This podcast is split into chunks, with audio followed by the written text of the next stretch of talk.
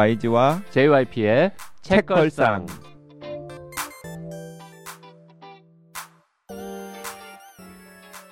책에 관한 걸쭉하고 상큼한 이야기. YG와 JYP의 책걸상이 찾아왔습니다. YG 강량구입니다. JYP 박재영입니다. HB 김원비입니다.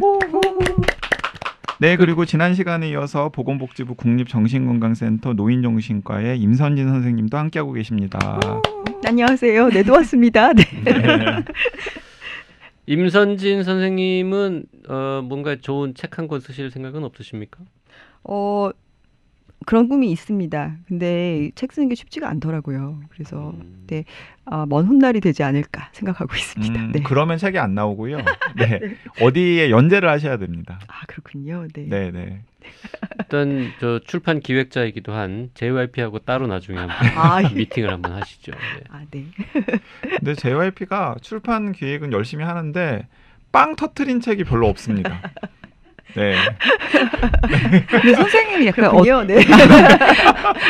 선생님 약간 어떤 책 쓰고 싶으세요? 저는요. 네. 저는 사실 동화책을 써보고 싶습니다. 아. 아니, 그러면 진짜 JYP는 최악입니다. 아, 그렇습니까? 네. 왜냐하면 JYP는 피노키오를 모릅니다. 네. 네. 뭐 피노키오를 몰라. 피노키오를 안 읽었지 그냥. 제 제페토 할아버지도 모르고요. 아, 네. 네 그리고 나의 라임 오렌지 나무 네. 어, 뭐 그게 무슨 책이냐고 물어봅니다. 아니 그냥 동화 쓰고 싶다고 하신 분인데 되게 고자질하고 있어요. 옆에서 신났어 되게 되게. 그러니까, 그러니까 절대로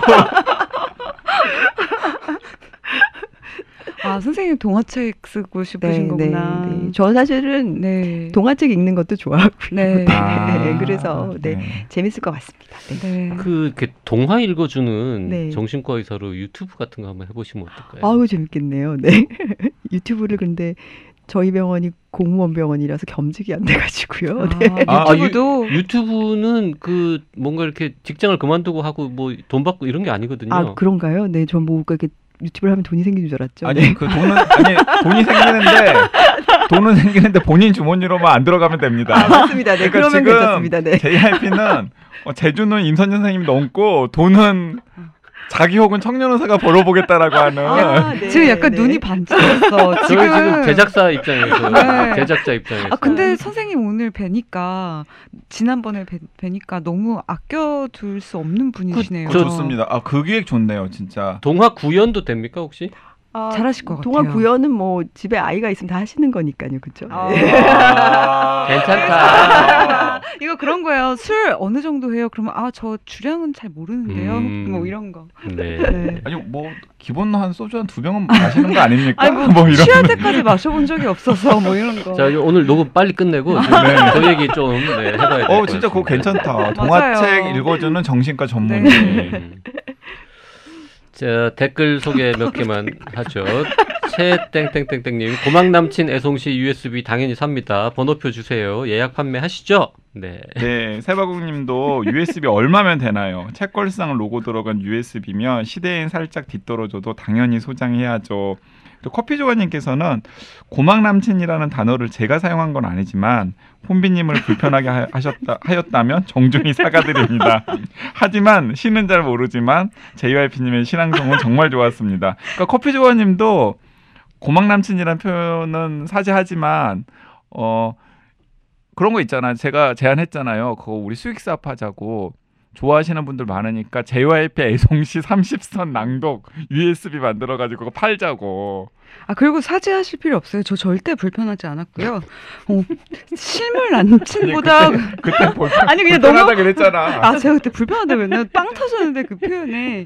근데 저는 진짜 실물 남친보다는 고막 남친이 훨씬 좋다고 생각합니다. 네, 진짜 JYP 할 생각 없습니까? 제 주변에 에, 가까운 지인 한 명이 그 제가 이 책걸상에서 신앙송 하나 한 네. 거를 어디서 딴 사람한테 전해 듣고 네. 듣지는 않고 그냥 네. 이야기만 듣고 저한테 너 신앙송도 하냐? 정말 별짓 다 하는구나. 아 근데 자질 있으신 것 같아요. 신앙송에. 네 생각해 보세요. 에휴, 또 하- 하면 또 다 한다. 그치 그치 열심히. 그치. 자 이번 방송 이번 주에는요 어, 국립정신건강센터 에, 제작 지원으로 결국 세금으로 네, 만들어지는 공영 방송이다. 다시 한번 말씀드리고요.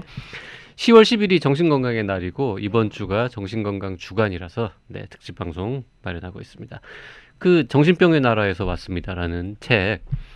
뭐 지난 시간에도 얘기했지만 정말 솔직히 JYP는 큰 기대 없이 그냥 일하는 마음으로 읽기 시작했는데 읽으면 읽을수록 특히 뒤쪽에 전반부는 뭐, 뭐 전반부대로 뭐 어느 정도 장점이 있었습니다만 후반부는 이야 대단하다 이러면서 읽었습니다. 네. 그좀 구체적으로 저, 저 혼비님은 저 뭐라 그래요 저거 인덱스. 어, 포스트잇 같은 조그만 거 네. 수많은 곳에 지금 붙여놨는데 어떤 부분이 좋았는지 좀 알려주시죠. 그러니까 일단 좋았던 포인트들이 너무 여러 가지여서 근데 일단 너무 문학적인 글을 쓰시는 분이세요. 되게 음. 시적이세요. 제가 지난번에 율라비스 면역에 관하여가 잠깐 떠올랐었던 이유도 그 객관 객관적이면서 문학적이기 되게 힘들고 되게 문학적이면서 객관적이기 너무 힘든데 그걸 다 하시더라고요, 이분이.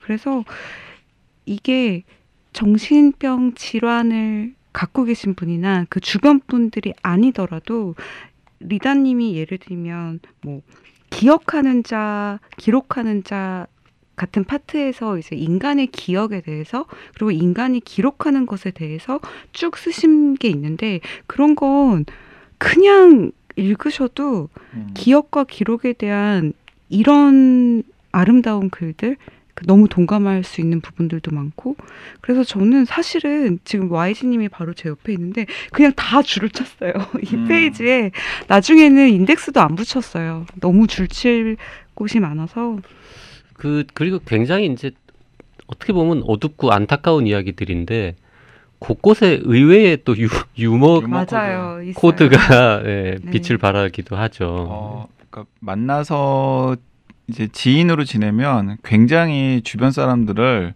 유쾌하게 하시는 분일 것 같다는 생각이 음. 들어요.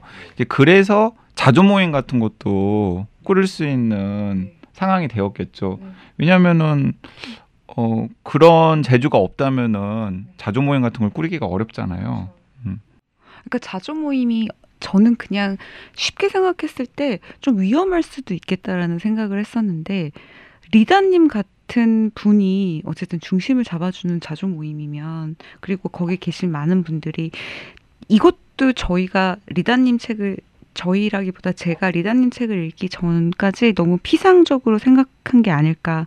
아마 다들 이런 자기 병증에 대해서 혹은 타인의 병증에 대해서 이렇게 객관적으로 굉장히 탐구하시는 분들일 수 있겠고 그리고 그런 분들이 하는 자조 모임이 어, 되게 좋을 것 같더라고요. 음. 네. 그 이 책이 이제 23개의 꼭지로 이루어져 있는데 제가 9장까지는 줄 안 치고 그냥 읽었습니다. 음. 근데 처음으로 이제 그 형광펜을 꺼내 가지고 줄을 치기 시작한 챕터가 이제 10장이고요. 정신과 의사와 대화하는 네, 법. 10장 이후부터 끝장까지는 거의 모든 챕터에 곳곳에 줄을 치면서 저도 읽었는데 10장이 정신과 의사와 대화하는 법입니다.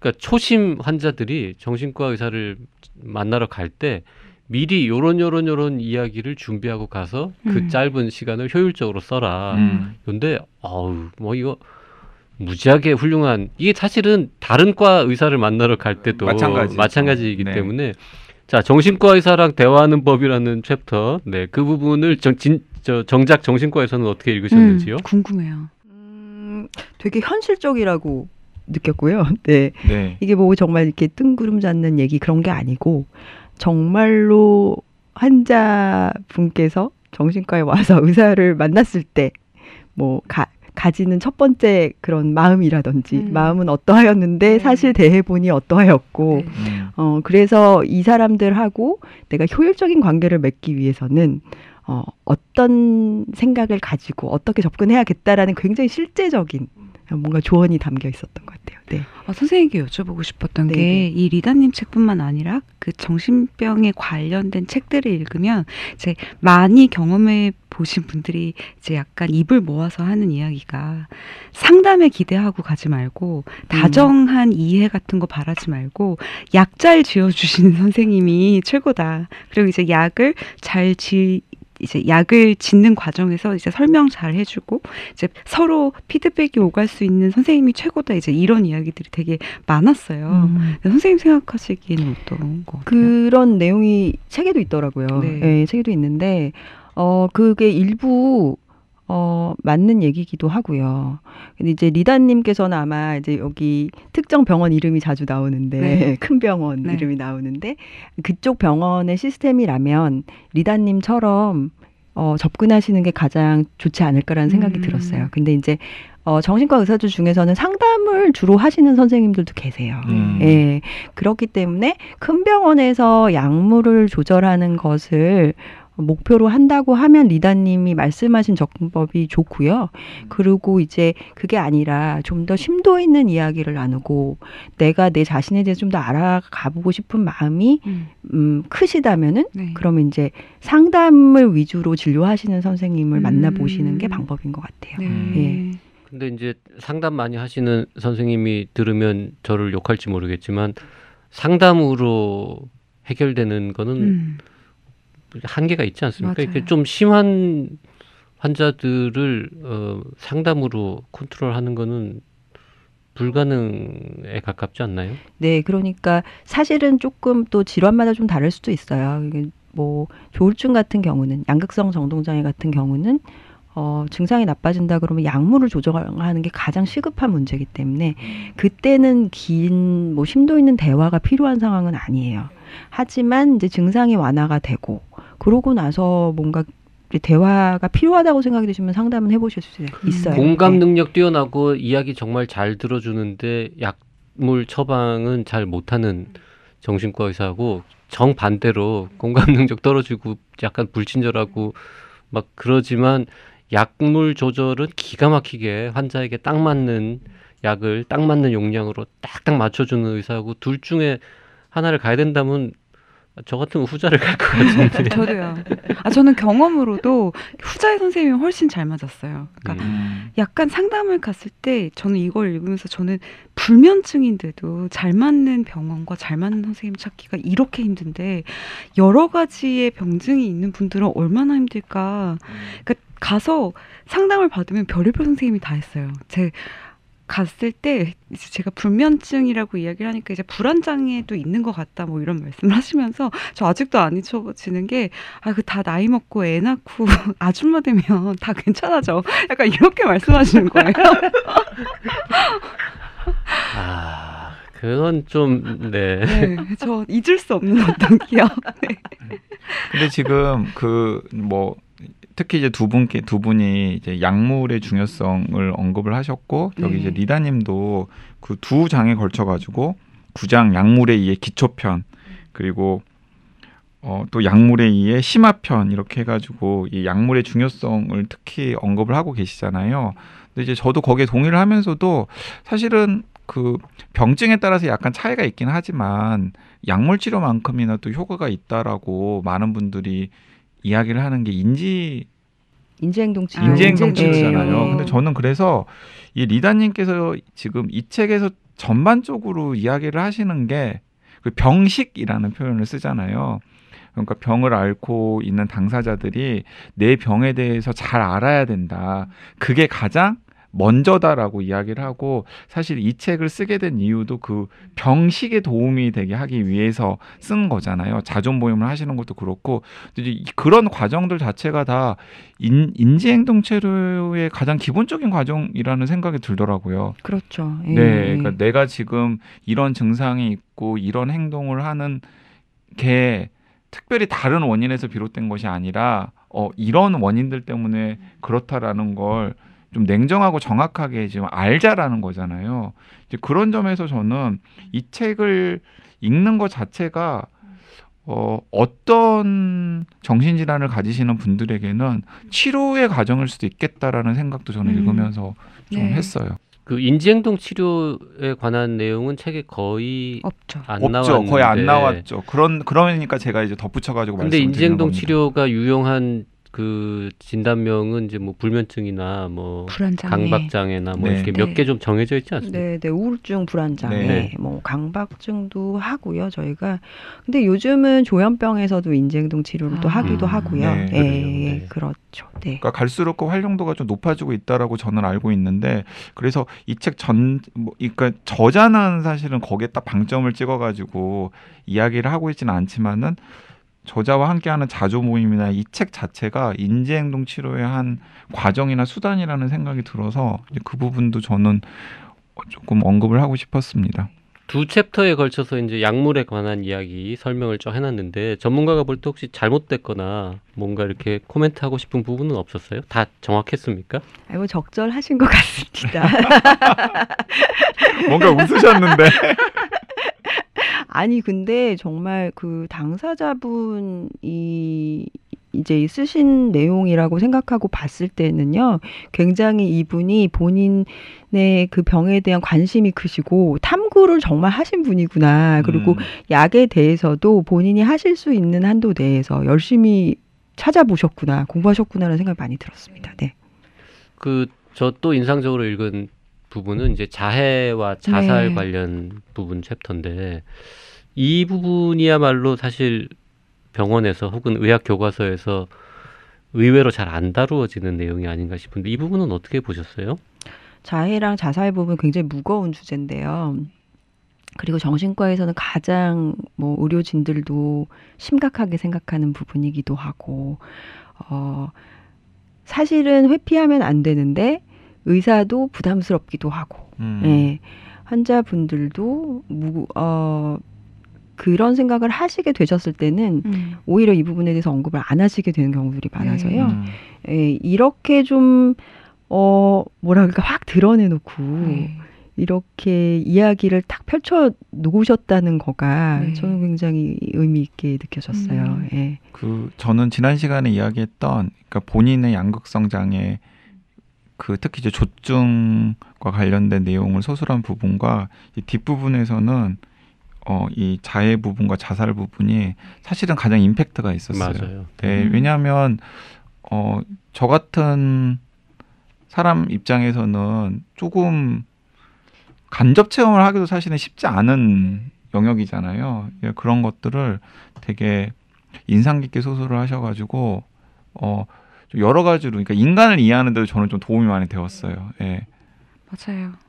그러니까 자살 자해를 되게 납작하게 생각하고 넘어가는 게 있잖아요. 뭐 자살 얼마나 힘들었으면 죽었겠어. 뭐 자해 얼마나 힘들면 자기 몸에 저 음. 아픔을. 근데 그렇게 납작하게 볼 게 절대 아니라는 걸 머리로는 알고 있었지만 어떻게 이해해야 될지 몰랐는데 여기서 이제 자해가 어떤 식으로 진행이 되고 왜 하는지 같은 것들을 어, 저도 뭔가 약간 어, 지식의 확장 그리고 감각의 확장 이해의 확장이 있었던 파트였고 그런 의미에서 뒤에 그 섬연애라고 나오잖아요. 네. 그 이제 서로 그 병증에 대해서 서로가 서로의 정체성을 증명해 주 는 그 관계에 이제 고립되는 그 얘기도 한 번도 생각해 보지 못했던 부분이어서 음. 섬 연애라는 용어를 다른 데서 들어본 적이 전 처음 들었어요 여기서. 저도 처음 여기서 네. 저도 봤는데 처음 들었습니다. 그러니까 다른 아무도 자기를 네. 이해 못하는데 연인 사이인 두 네. 사람만 서로가 서로를 이해해 주는 그래서 완전히 고립된 그 어떤 네. 관계 그걸 이제 섬 연애라고 이분이 만들어낸 표현인가 봐요. 음. 네. 음, 요 부분도 아주 인상적인 챕터였고요. 그 저는 이제 약간 피식피식 웃으면서 봤던 부분은 그 직장 생활 관련되는 챕터 있잖아요. 15장 예, 직장과 직장과 음. 학교에 적응하기. 학교에 적응하기 이 부분도 되게 의미 있다고 생각하는 게 사실 많은 정신질환자들이 에, 학교 생활 혹은 직장 생활을 잘 못하시잖아요.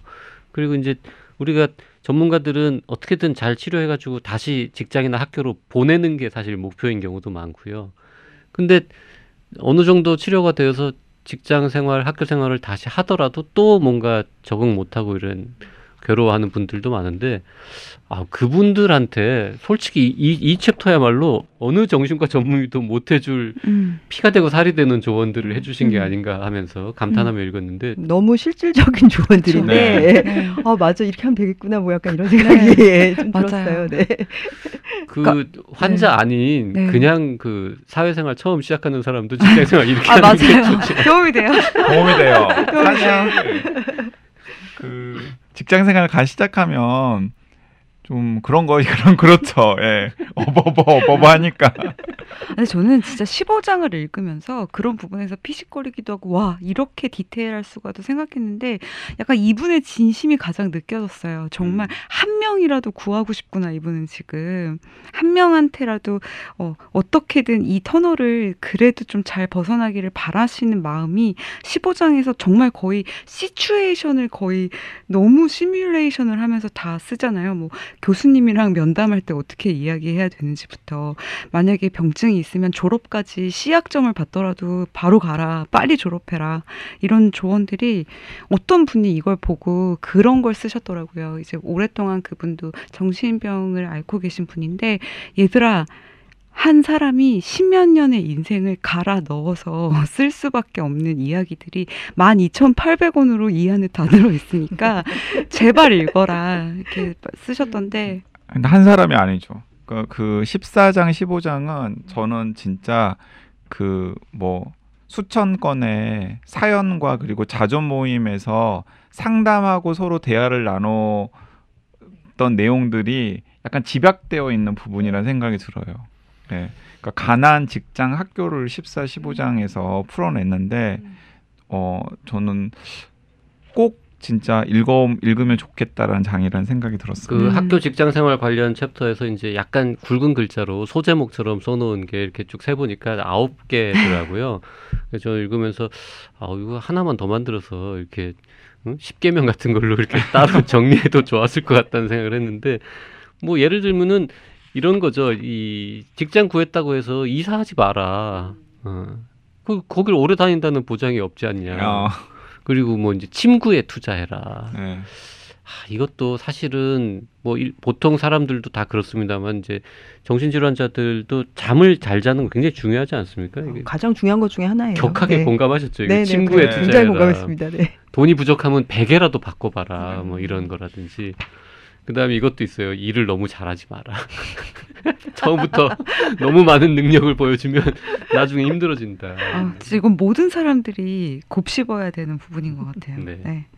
그리고 돈을 좀 써서라도 가사를 돌보라. 음. 이것도 많은 이제 환자분들이 음. 사실은 집 관리하거나 이렇게 청소하거나 이런 거를 잘 못하시는 경우가 많아서 직장 생활 하면서 그런 거 신경 안 쓰면은 집안 엉망되고 그것 때문에 또 힘들어지고 뭐 이런 악순환에 빠지지 않도록 하라는 거잖아요. 이것도 훌륭한 조언이죠. 네, 그것도 훌륭한 조언인데 굉장히 실질적인 조언인데 이제 어 조금 이제 들었던 어떤 생각이 있었는데 그건 뭐냐 뭐였냐면은 어 이 정도 경제 능력이 안 되시는 분들은 어떡하지? 뭐 약간 맞아요. 이런 생각이 네. 들었어요. 음. 네, 네. 네. 그렇죠. 네. 그런 게 있죠. 그뭐 돈을 써서라도 가사를 돌보라라고 했고 정 안 되면은 하여튼 일을 좀 적게 하 그- 그런 표현도 있잖아요. 직업과 여가 생활 병행을 지향해라. 안 된다 이거 힘들어서 안- 처음에는. 네. 음. 그렇죠. YG는 뭐 특별히 이렇게 또 인상적으로 본 부분 없었습니까? 그 저는 전체적으로 일단 제목이 임팩트가 있잖아요. 음. 예. 정신병의 나라에서 왔습니다라는 부분. 이걸 독자들이 정병나라라고 부르더라고요. 아이 정병나라. 정병나라. 네, 정병나라. 근데 그 뭐 우리가 정신병을 어 사실 마음의 병으로 풀어서 비유해서 이렇게 설명을 하기도 하고 정신병이라고 하면 약간 비하의 의미가 있는 것 같아서 정신질환이라고 하기도 하고 이제 방송에서도 그랬는데 어 이 리다님 같은 경우는 어 그럴 필요가 없다라는 입장을 아주 강하게 드러내고 있는 것 같아요. 그러니까 어 정신병을 정신병이라고 부르는 것부터 그러니까 이 정신병을 앓고 있는 환자들부터 이 정신병이라는 게 어, 특별하게 우리가 핸디캡이라고 생각하지 않는 것부터 시작을 해야 된다라는 이제 선언이라는 생각이 들었거든요. 그래서 저는 그것도 어, 책을 읽으면서 독자 입장에서는 굉장히 공감을 하면서 좀 읽었던 것 같습니다. 그러니까 프롤로그에서부터 아예 정병러라는 네. 말이 사람들은 뭔가 멸칭이라고 생각하지만 그 정체성을 표현할 수 있는 단어를 찾았을 때 되게 반가웠다라는 이야기 쓰시잖아요. 그러니까 그만큼 표현할 언어가 너무 부족한 사실 저는 이거 읽으면서 아 이 이해받지 못함 사람들한테 설명할 수 없음 이것에 대한 답답함이 정말 너무 고통스러울 것 같다는 생각을 많이 해서 그 이 책의 참 훌륭한 미덕 중에 하나는 아까 혼비님도 잠깐 말씀하셨지만 문장이 아 이게 기가 막힌 부분이 네, 꽤 많아요. 어. 그 저는 150 몇 페이지인가 그 조증 다룬 부분은요 두 페이지를 통째로 이렇게 아예 그냥 커다랗게 그림을 그려놨는데 194쪽하고 195쪽 혹시 이 책을 읽어보실 분 계시면 네, JYP는 194쪽과 195쪽에서 크게 감명받았다. 이런 음. 거 한번 네, 확인해 주시고요.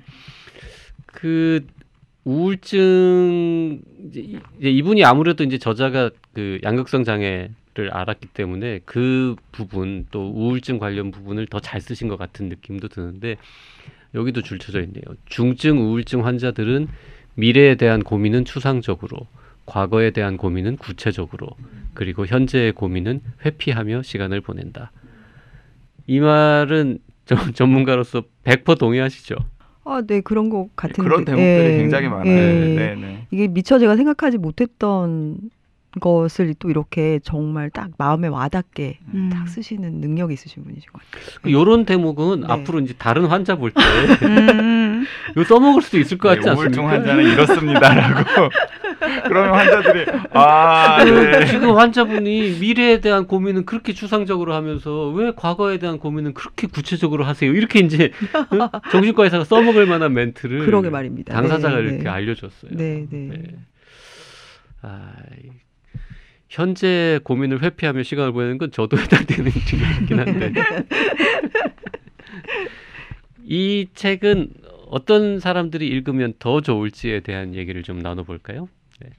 음, 이 책은 일단 그 당사자분들이 읽으시면 많은 공감을 누군가에게 받고 있구나라는 느낌을 받으실 것 같고요. 그 다음에 옆에서 그분을 보고 계신 주변인들, 보호자분들, 뭐 가족분들이 보시는 것도 이게 왜냐하면은 그 우리 가족이 겪고 있는 일이다라는 거를 생생하게 느낄 수 있기 때문에 음. 좋을 것 같아요. 그리고 아까도 말씀드렸지만은 어, 의료진들한테도 상당히 도움이 되는 책인 것 같아요. 음, 환자분들 더 잘 이해할 수 있고 어, 그분들이 가지고 계신 이 여러 가지 상황들, 우리는 보지 못하지만 안에서 일어나고 있는 정말 여러 가지 상황들 그런 것들을 조금 더 공감할 수 있게끔 도와주는 것 같습니다. 네. 그저 같은 사람은 어 진짜 저 같은 일반 시민들 예, 그 정신질환과 크게 접점이 없고 그리고 또 뭐 가족 중에 정신질환자가 있는 것도 아니지만은 어 뭔가 뉴스로만 접하거나 아니면 드라마나 영화에서만 그런 분들을 접하는 시민들도 어 이 책을 읽으면은 어 우리가 막연하게 타자라고 생각했던 사람들에 대한 이해도가 더 깊어지고 그게 사실은 자신에 대한 이해로도 연결이 될 수 있지 않을까라는 생각이 들어요. 이제 왜냐하면은 음, 어, 질환의 범주에는 들어가지 않지만은 이 책을 읽다 보면은 어느 순간에는 어, 어 나도 나도 이런 대목들도 읽다 보면 분명히 있거든요. 그러니까 이게 타자에 대해서 이해를 하려고 읽다가 보면은 어, 자기 자신에 대해서도 이해가 깊어지는 경험을 할 수도 있으리라고 생각합니다. 자 이번 주에는 정신건강 주간을 맞이해서 저희가 특집 방송을 했는데 이 책을 읽으면서 사실 뭐 저도 의사고 사실 그 정신건강의 날 아주 한 20여 년 전에 처음 만들어질 때도 약간 관여했었고 뭐 이랬었거든요. 90년대 중반에. 그러면서 여러 가지 이제 노력들 하는 분들도 많이 알고 뭐 저도 약간 숟가락 얹기도 했는데 리단님보다 더 정신질환에 대한 어떤 인식 개선, 정보 제공에 기여한 사람이 과거에 수많은 전문가들 중에 누가 있었던가 이런 생각을 할 정도로 이 책은 하여튼 굉장한 음, 의미가 있는 책이 아닌가 싶고 어, 민음사에 잘 얘기해가지고 어디 저 다른 언어로도 좀 아, 번역해서 맞아요. 진짜 수출도 할 수 있지 않을까 네. 싶기도 하고. 아, 수출. 네. 네. 네. 진, 근데 진짜 필요한 것 같아요. 음. 네. 그 센터장 센터에서 좀 모셔가지고 아까 그 의료진한테 강의 한번 네네. 부탁해 보자라는 얘기를 했었는데 강의원만 부탁할 게 아니라 무슨 저 감사패라든지 네. 센터장님 이름으로 네네네. 그런 걸 좀 해야 될 것 같은. 마침 이번 주가 주간이니까 그 국립정신건강센터에서 표창 주고 뭐 이런 것도 하죠. 네 하죠. 네. 보건복지부에서도 뭐 이렇게 상 주고 이런 네. 거 해요? 네 주시죠. 네. 그 올해는 뭐 다 결정 났을 거니까 그러면 내년도 내년 10월달에 네. 그 리다님께서 이 책도 더 팔리고 열심히 활동을 하셔야겠네요. 음. 그래야 이제 내년에 이 주간에 뭔가 수상을 하실 수 있지 않을까라는 생각이 들고 자문위원이니까 좀 힘쓸 수 없어요? 아 저는 이제 그 미래 전략과 관련해서 자문위원을 하기 때문에 이런 그 현재 그 집행과 관련해서는 제가 아. 힘을 쓸 수가 없거든요. 아, 센터장님이 방송 듣고 계시면 네, 센터장님께서 좀 힘을 써주시면 좋지 않을까 생각이 들었는데, 아 근데 그러면서 저는 그 이어가지고 이런 생각도 들었는데, 환경부 산하의 환경보전협회라는 곳이 있어요. 이제 그곳에서는 무엇을 하냐면 올해의 환경책 같은 걸 선정해가지고 이렇게 그 딱지 같은 것도 좀 붙이고 예산을 조금 들여가지고 약간 사서 좀 뿌리기도 하고 이런 일들을 하거든요. 그래서 최근에 그 정신 건강과 관련된 국내외의 책들이 굉장히 많이 쏟아지고 있잖아요. 그러면 국립정신건강센터에서 약간 옥석을 가리기도 하고 네네. 그리고 그 중에서 특별하게 좋은 책이 있으면 네. 한 권이나 두 권 혹은 뭐 많으면 다섯 권 정도를 선정을 해서 올해의 정신 건강 뭐 이런 추천 도서 추천 도서 이런 식으로 해서 좀 시민들한테 이렇게 알리기도 하고 보급도 하는 그런 것도 하면 좋겠다는 생각도 드네요. 지금 임선진 선생님 표정이 어, 그 일을 만약에 우리 센터에서 하게 되면 센터장님이 날 보고 고르라고 할 것 같은데 어, 어떻게 하셨어요? 소점을 읽으셨나요? 아니 네. 그래서 아니, 그, 아니 되게 막 겉으로는 좋다고 하면서도 표정은 좀 약간 썩은 표정을 지으시길래 내가 약간 말 실수를 하고 있나 이런 생각을 그걸 했는데 올해 좋은 책을 고르려면은 올해 나온 막 수많은 책을 다 봐야 될 거 아니에요. 그러니까 그러니까 그것도 이 임선진 선생님 혼자서 뭐 하지 말고 예를 들어서 무슨 강양구- 외부 자문위원 강양구 김원비를 김원비, 아, 선정위원으로 네네. 아, 그거 좋네요. 어, 네. 모든 국내외 모든 정신건강과 관련된 책을 이렇게 한 번씩 훑어보는 김원비 어, 네, 같은 네. 분을 위촉을 해가지고 그거 그- 너무 좋은 예, 것 같아요. 네. 많으면 어차피 모이기도 힘들어요. 네, 네. 그러니까 한 그렇게 두세 명 셋이 해 셋이 정도로 여기 지금 나 빼고 셋이서 아니, 선정해. 저는 안 되고 이렇게 뭐 이렇게 세 명이라든지 저는 진짜 약간 문외한이기 때문에 아 그래서 이렇게 정하면 좋겠다는 생각이 드네요. 그러면은 자연스럽게 그 중에서 뭐 best of best 하면 뭐 리다님의 정신병의 나라에서 왔습니다. 하면 이렇게 표창 같은 거라도 줄 수 있고 뭐 그렇잖아요. 근데 진짜 그럴 듯한 아이디어인 게 아, 네. 저런 저런 식으로 해가지고 뭔가 이렇게 책을 선정해가지고 공공 도서관에 뭐 다만 1, 200권이라도 이렇게 뿌리고 뭐 이런 걸 하잖아요. 네. 그러면 그게 신문에 나요. 아, 네. 정신건강의 날이나 모르는데. 네. 무슨 정신건강 주간 관련해가지고는 별로 기사가 안 난단 말이에요. 아, 네. 근데 그 주간을 맞이해서 국립정신건강센터에서 올해 정신질환 관련 책으로는 이 책이 짱이다. 이런 걸 딱 발표를 하면 그 기자들이 또 그걸 받아 쓰걸라. 네 받았어요 진짜. 네. 네. 네. 적어도 출판계에서는 어쨌든 이슈가 화제가. 되죠. 아니 그리고 네. 그게 또 이해 당사자들이 생기잖아요. 그 선정이 되어야 하는 출판사들, 또 선정이 되어야 하는 뭐 저자나 역자들, 그리고 또 선정된 책을 뭐 그- 그렇게 하면 또 도서관에서도 어 국립정신건강센터에서 정신건강과 관련된 올해 나온 책 중에 양서 뭐 다섯 권을 선정을 했네 그러면 또 코너 같은 걸 만들어 가지고 국립정신건강센터 선정 올해의 좋은 정신건강 책 five 해가지고 이렇게 또 꽂아놓기도 하고. 굉장히 구체적으로 얘기를 하셔가지고 제가 약간 어우, 걱정되는 네. 부작용은 지금도 너무 쏟아지고 있는데 음. 약간 이제 그런 것까지 생겼을 때 이제 이렇게 양질의 원고가 아닌 어, 좀 위험한 원고들이 뭐 쏟아져 나올까 신간 하나, 구간 하나 이렇게 고르는 방법도 있고요. 뭐 그런 것도 있죠. 어. 네, 그리고 국내 하나, 국외 하나 고를 수도 있고. 이게 쏟아져도 네. 그 양서를 선정하려면 네. 또 만만치가 않아요. 네. 그래서 골치 아프실 거예요. 아마. 아. 두 분. 뭘 두 분이나. 갑자기 확정됐어. 원래 YG가 여러 단체 기관에서 뭔가 어쩌고 저쩌고 책 선정 이런 거 할 때 선정위원 많이 해봤거든요. 그쵸 많이 했죠. 지금 우리나라에서 서로 떠넘기고 있어. 우리나라에서 양서 추천 분야에서는 뭐 거의 톱이잖아요. 예. 그리고 수많은 그 추천위원들, 선정위원들이 네. 다몇 권 안 읽고 자기가 네. 읽은 것 중에서 고르는데 네. YG는 책도 무지하게 읽잖아. 아 근데 딱 도전해 보고 정해져야죠. 싶네요 이거. 음. 저도 쿠에타핀으로 곧 꼭 도전을 네 하겠습니다.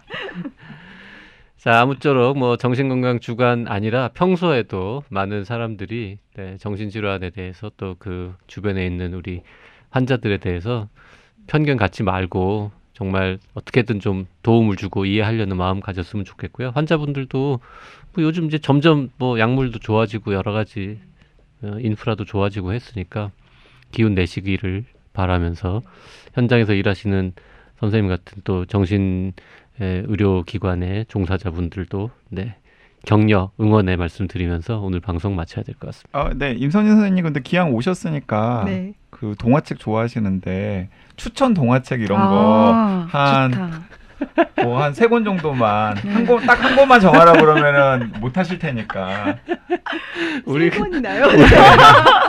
아니 한 권이 더 편합니까? 그러면 한 권만 네. 우리가 정말 대본이 없는 100% 애드립 방송인데 심히 당황하고 계십니다. 네, 너무 당황스러운데요. 혹시 네. 아이가 제일 좋아했던 뭐 동화책이라든지 아, 네, 저희가 제가 지금 머리에 딱 떠오르는 동화는 아 국내 동화도 좋은 거 많은데 사실 지금 현재 떠오르는 거는 그 존 버닝햄의 내 친구 커트니라는 어, 동화책이 있는데 예. 음, 내 친구 커트니 네 커트니요. 예, 커트니가 개 이름이고요. 네. 뭐 요즘 많이 얘기가 되고 있는 유기견을 입양하고 가족으로 들여서 어, 그 이후에 일어나는 재밌는 이야기들, 따뜻한 이야기입니다. 네. 음, 네. 존 버닝 존 버닝햄 할아버지가 어 아마 최근에 돌아가셨을 걸요. 아. 네, 2019년 네 그때쯤에 돌아가셨을 거예요. 아, 좋은 YG는 이런 분도 알아요? 좋은 동화. 네 알죠. 제가 동화 음, 동화 정말 좋아하잖아요. 책을 많이 읽으시는 그리고 거기에다가 대단하다, 지금 진짜. 혼비님이나 JYP가 그 저랑 이렇게 넘사벽 부분이 있는 게 뭐냐면 두 분은 육아를 해본 적이 없잖아요. 어, 육아를 하면은 그 관심이 없었던 그림책에 조금 관심을 가지고 네, 네, 맞아요. 읽어줘야 되거든요. 음. 그러니까 그런 게 있기 때문에 네 그렇죠. 네, 그럼요. 네. 그렇군요. 네. 아, 역시 YG는 모르는 게 없어. 음. 근데 근데 얘가 커서 그 좀 관심이 식으면 점점 그림책이랑 멀어지죠. 네. 네. 그럼 이제 애니메이션이랑 가까워지죠. 네. 아, 존 버닝햄이라는 분은 되게 유명한 사람이군요. 1937년생이시고 그렇죠. 진짜 오. 몇년 전에 돌아가셨죠. 최근에. 네. 어, 이, 제가 보고 있는 페이지에는 돌아가셨다는 얘기는 없지만 음. 하여튼 내 친구 커트니라는 네, 이, 우리나라의 한글판은 2000년에 나온 꽤 오래된 동화책이네요. 네. 네. 연식이 좀 되시는군요, 선생님. 네, 그렇습니다. 네. 자, 오늘 특집으로 넷이서 진행해 봤는데요. 네. 다음번에도 또 기회 되면은 한번 네, 모시고 싶을 만큼 네, 네, 정말. 아주 네, 네. 방송 체질이십니다. 그러니까 아니 그리고 감사합니다. 1년에 네. 한 번은 이제 나오셔야 돼요. 왜냐하면 아, 올해 주간마다? 어. 올해 정신 건강 양서를 선정을 하신 다음에 그걸 소개를 하시러 나오셔야 되기 때문에 아마 이렇게 왜 이 책을 선정했는지 선정 이후부터 시작해서 이런 걸 다 얘기를 하시지 않을까. 자, 그럼 2022년 네, 10월 달에 다시 뵙도록 하겠습니다. 네. 지금까지 임선진 선생님 함께 해 주셔서 고맙습니다. 다음 주에 다시 오겠습니다. 고맙습니다. 감사합니다. 감사합니다.